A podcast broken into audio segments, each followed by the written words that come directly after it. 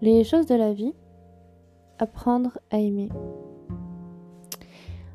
Euh, on n'a pas tous euh, la chance euh, d'avoir encore tous ses parents vivants et je voulais parler de cette relation qu'il peut y avoir entre un parent et son enfant, entre voilà une mère et un enfant ou un père avec son enfant et et moi, je vais parler évidemment de celle que la relation que j'ai pu avoir avec mon père et puis euh, un écho avec les personnes que j'ai pu rencontrer. Alors, euh, en fait, ce podcast c'est surtout pour, euh, pour vous dire qu'une relation, elle n'est pas figée dans le temps, que c'est vous qui êtes maître en fait de ce que cette relation peut devenir, de ce qu'elle est, et hum, vous êtes vous construisez cette relation avec vos choix. Et euh, vous ne pouvez pas dire que vous n'y êtes pour rien, que c'est indépendant de votre volonté, non. Parce que c'est dans vos actes que vous allez euh, pouvoir changer les choses, euh, ou du moins les, les, révéler. Alors, mon père, quand j'avais 5 bah, ans, 5 ans, 5 ans, que je suis arrivée en France, euh, pour moi j'avais un rejet euh, total de cette figure paternelle. Euh, pour moi c'était pas mon père et il le serait jamais. et, je, me rappelle que je mettais une barrière physique entre lui et moi. au petit déjeuner ça se manifestait par un rouleau de sopalin, un rouleau de sopalin ouvert, enfin déplié euh, entre mon assiette euh, et, le reste de la table. Je ne voulais pas qu'il me regarde manger, je ne voulais pas qu'il me parle. Euh, de la même manière, je voulais pas non plus qu'il me fasse des bisous, parce que le matin, quand il parlait, bah, ça sentait mauvais de la bouche, et j'étais très, j'étais très sensible aux odeurs. je voulais pas non, en fait, je voulais aucune, aucune interaction, euh, en fait, finalement, avec lui. Et, euh, et pourtant, euh, quand je voulais dire interaction, je veux dire verbale ou, ou, d'affection. Et pourtant, quand j'avais froid, que je sortais de la piscine ou de la mer et qu'il faisait froid, c'était pas contre maman que j'allais, c'était contre lui. Je m'allongeais dans ses bras, je m'allongeais contre lui et je, j'étais dans ses bras parce que ça me tenait chaud. Mais c'était le seul contact qu'on avait tous les deux. Et donc c'est assez étrange d'avoir euh, ce rapport-là à la fois euh, à la fois de rejet et pourtant de contact euh, charnel. Et, et, pourtant petit à petit en fait notre relation elle a évolué parce que mon père était à la retraite et et il m'emmenait partout, c'était un peu mon chauffeur de taxi. Euh. Euh, à chaque fois que j'avais une activité, à chaque fois qu'il y avait des sorties scolaires, c'était lui qui se portait volontaire pour pouvoir passer le maximum de temps ensemble finalement, puisque comme ma mère travaillait, eh bien, euh, c'était lui qui, s'occupait de moi à la maison, c'était lui qui me préparait à manger, c'était lui qui m'emmenait à l'école, qui me ramenait et, qui voilà, qui, m'emmenait aux sorties chez les amis et même quand j'allais à la piscine, en fait, quand il m'emmenait à la piscine avec mon ami, il ne repartait pas, il restait en fait sur place, euh, derrière la vitre, avec un bouquin, euh, ou à nous surveiller de loin, mais toujours avec le sourire, toujours euh, dans l'attente, toujours dans la patience, toujours avec la bienveillance.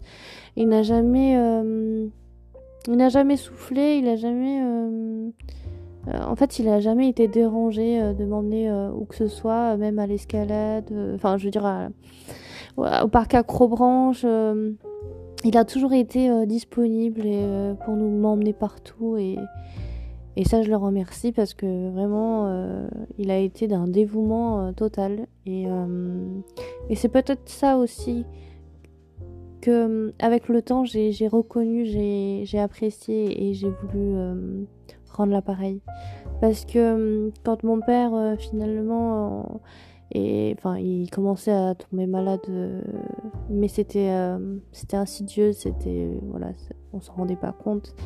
Et hum, quand le diagnostic a réellement été posé, c'est vrai que en fait, il y a eu ce basculement de euh, soutien paternel à, en fait il est devenu un peu bah, il est devenu le patient donc le, malade et il n'avait plus son statut de père en fait et, et je suis devenue l'aidante et je suis devenue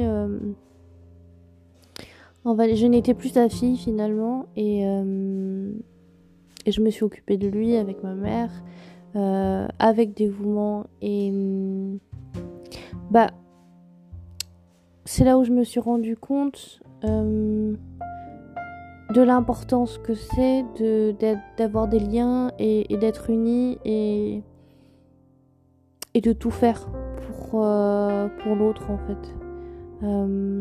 C'est pas euh, à une, une adolescente euh, de de voir son père nu euh, parce qu'il fallait le changer ou le déshabiller, c'est ma mère qui s'en occupait, mais entre le rez-de-chaussée et l'étage, il fallait monter l'escalier et ma mère avait pas beaucoup de force et il a fallu que je l'aide. C'est pas à une adolescente de soulever son père et de le monter à l'étage, de l'emmener jusqu'à la salle de bain ou de l'emmener jusqu'aux toilettes pour qu'il fasse ses besoins. C'est pas, euh, pas sa place. Et, euh, après, en fait, euh, mon, père est allé, a été placé une fois que on pouvait plus du tout s'en occuper à la maison. Et c'est là où petit à petit, finalement, il a retrouvé sa place de père. Parce que en étant, en étant à la maison, en devant s'occuper de lui, c'était pas euh, c'était devenu oui effectivement c'était vraiment devenu un légume il avait encore sa conscience mais tout ce qu'il faisait c'était euh, c'était hors sol quoi c'était euh, il y a des choses on peut même pas imaginer. Et, c'est vrai que notre relation s'était dégradée. Je me rappelle qu'on s'engueulait très fort. On s'est dit des choses qu'on n'aurait jamais dû se dire. Des choses violentes. Il me traitait de garce mais parce qu'il était malade. Et, et moi j'en faisais autant. Et c'était horrible et c'était affreux, c'était des mots qui n'auraient jamais dû sortir de nos bouches. Et, euh, et, quand il a été en maison de retraite, je m'en suis occupée, euh, euh, comme je vous le disais, enfin j'avais déjà fait un podcast là-dessus, mais tous les soirs quand je sortais de la de l'école d'archi, j'avais le choix entre tourner à gauche et tourner à droite à la maison de retraite, aller chez moi. J'ai toujours fait le choix euh, d'aller euh, le voir euh, en sortant des cours pour lui donner à manger parce que le repas c'était entre 17h30, 17h15, 17h30, 18h.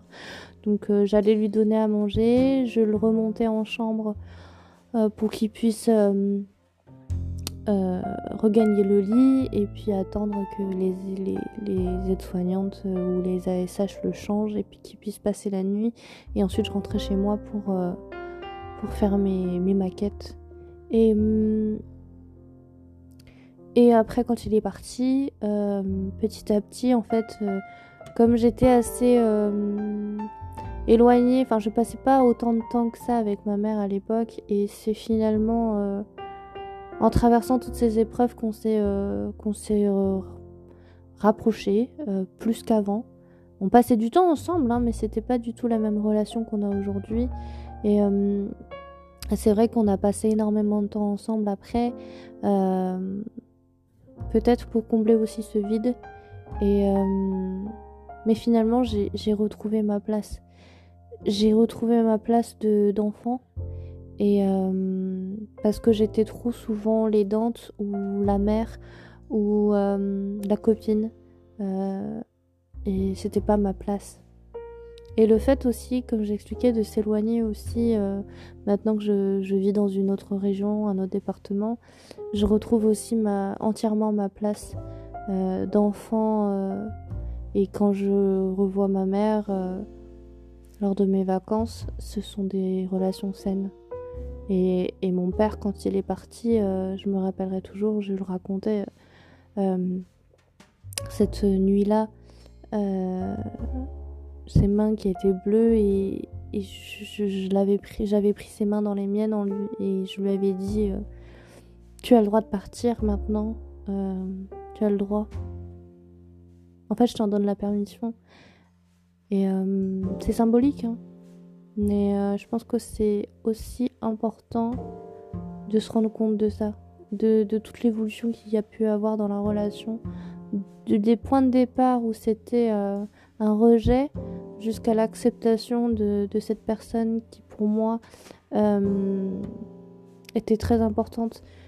C'est vrai qu'au départ, quand j'habitais au Vietnam dans ma famille, mon père c'était mon modèle et je l'avais idéalisé effectivement pour moi, il, était maçon, euh, il avait construit la maison, et, le fait de venir en France et d'avoir une autre figure paternelle, je ne voulais pas remplacer cette figure euh, héroïque de, mon quotidien. Et, euh, finalement, je ne l'ai pas remplacée, j'en ai eu une autre, c'est tout. C'est pas un remplacement, c'est un. Voilà, c'est là où on apprend que l'amour ne se divise pas, il se multiplie. Euh, et, ça, je peux le dire qu'aujourd'hui, je suis très fière de, l'avoir eu comme papa. Euh, et, c'est vrai que c'était un modèle.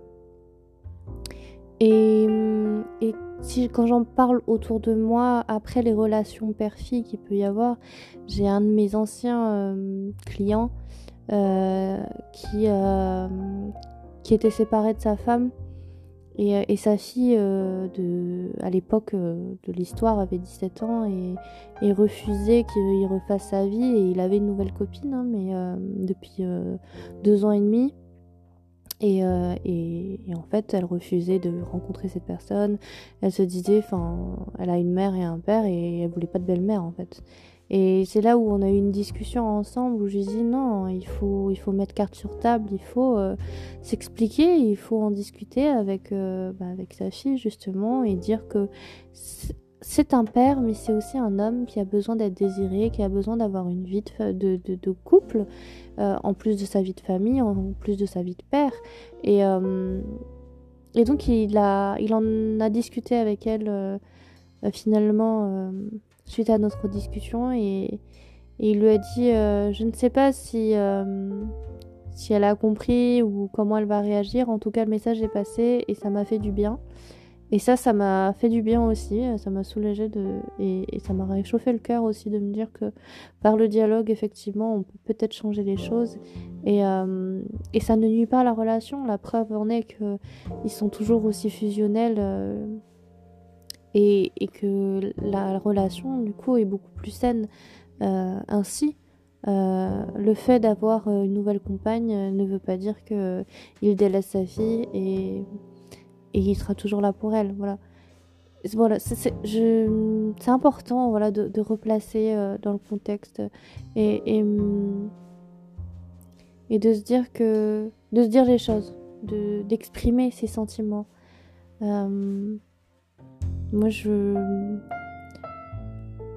On peut pas juger non plus certaines, certaines relations que certaines euh, autres personnes peuvent avoir. Euh, on peut pas juger la vie des autres. On peut pas juger quand une personne dit que. Euh, euh, par exemple, enfin, j'ai eu des enfants et. Et ils ont gâché ma vie, j'ai pas pu faire ce que je voulais. Aujourd'hui, je veux penser à moi. Ce, genre de, choses-là, ça peut exister effectivement. Et, on peut dire euh, Ah, mais non, mais t'as eu des enfants, faut assumer. En fait, ça dépend vraiment de votre référentiel et personne n'est là pour juger ou dire quoi que ce soit. Euh, et c'est à vous aussi de. Finalement, c'est juste à vous de vous en rendre compte vous-même de, ce que vous dites, de ce que vous faites. Euh, vous vous rendrez compte un jour si vous avez fait une erreur ou pas, si, vous avez dit des choses que vous n'auriez pas dû. Et c'est à ce moment-là que peut-être vous demanderez pardon. Euh, pardon à vos enfants de ne pas avoir été assez présents. Pardon euh, d'avoir jeté la faute sur eux. Euh, pardon d'avoir dit que les rêves n'avaient pas pu être réalisés à cause d'eux. Et c'est déjà ce sera déjà un grand pas de demander pardon. Voilà. Et, pour tous les autres qui ont un parent euh, malade, euh, profitez, profitez au maximum, passez du temps avec eux, partagez les histoires, notez dans, un carnet les anecdotes, les souvenirs, parce que c'est du temps qui ne reviendra pas et, profitez-en parce que Parce qu'après la nostalgie, elle vous envahit et si vous avez beaucoup de moments de bonheur, au moins vous aurez de quoi sécher vos larmes. Et pour ceux qui ont des parents euh, en bonne santé, eh bien tant mieux pour vous. Euh, profitez-en également parce que euh, c'est le plus important de, de réaliser que le bonheur il est déjà là.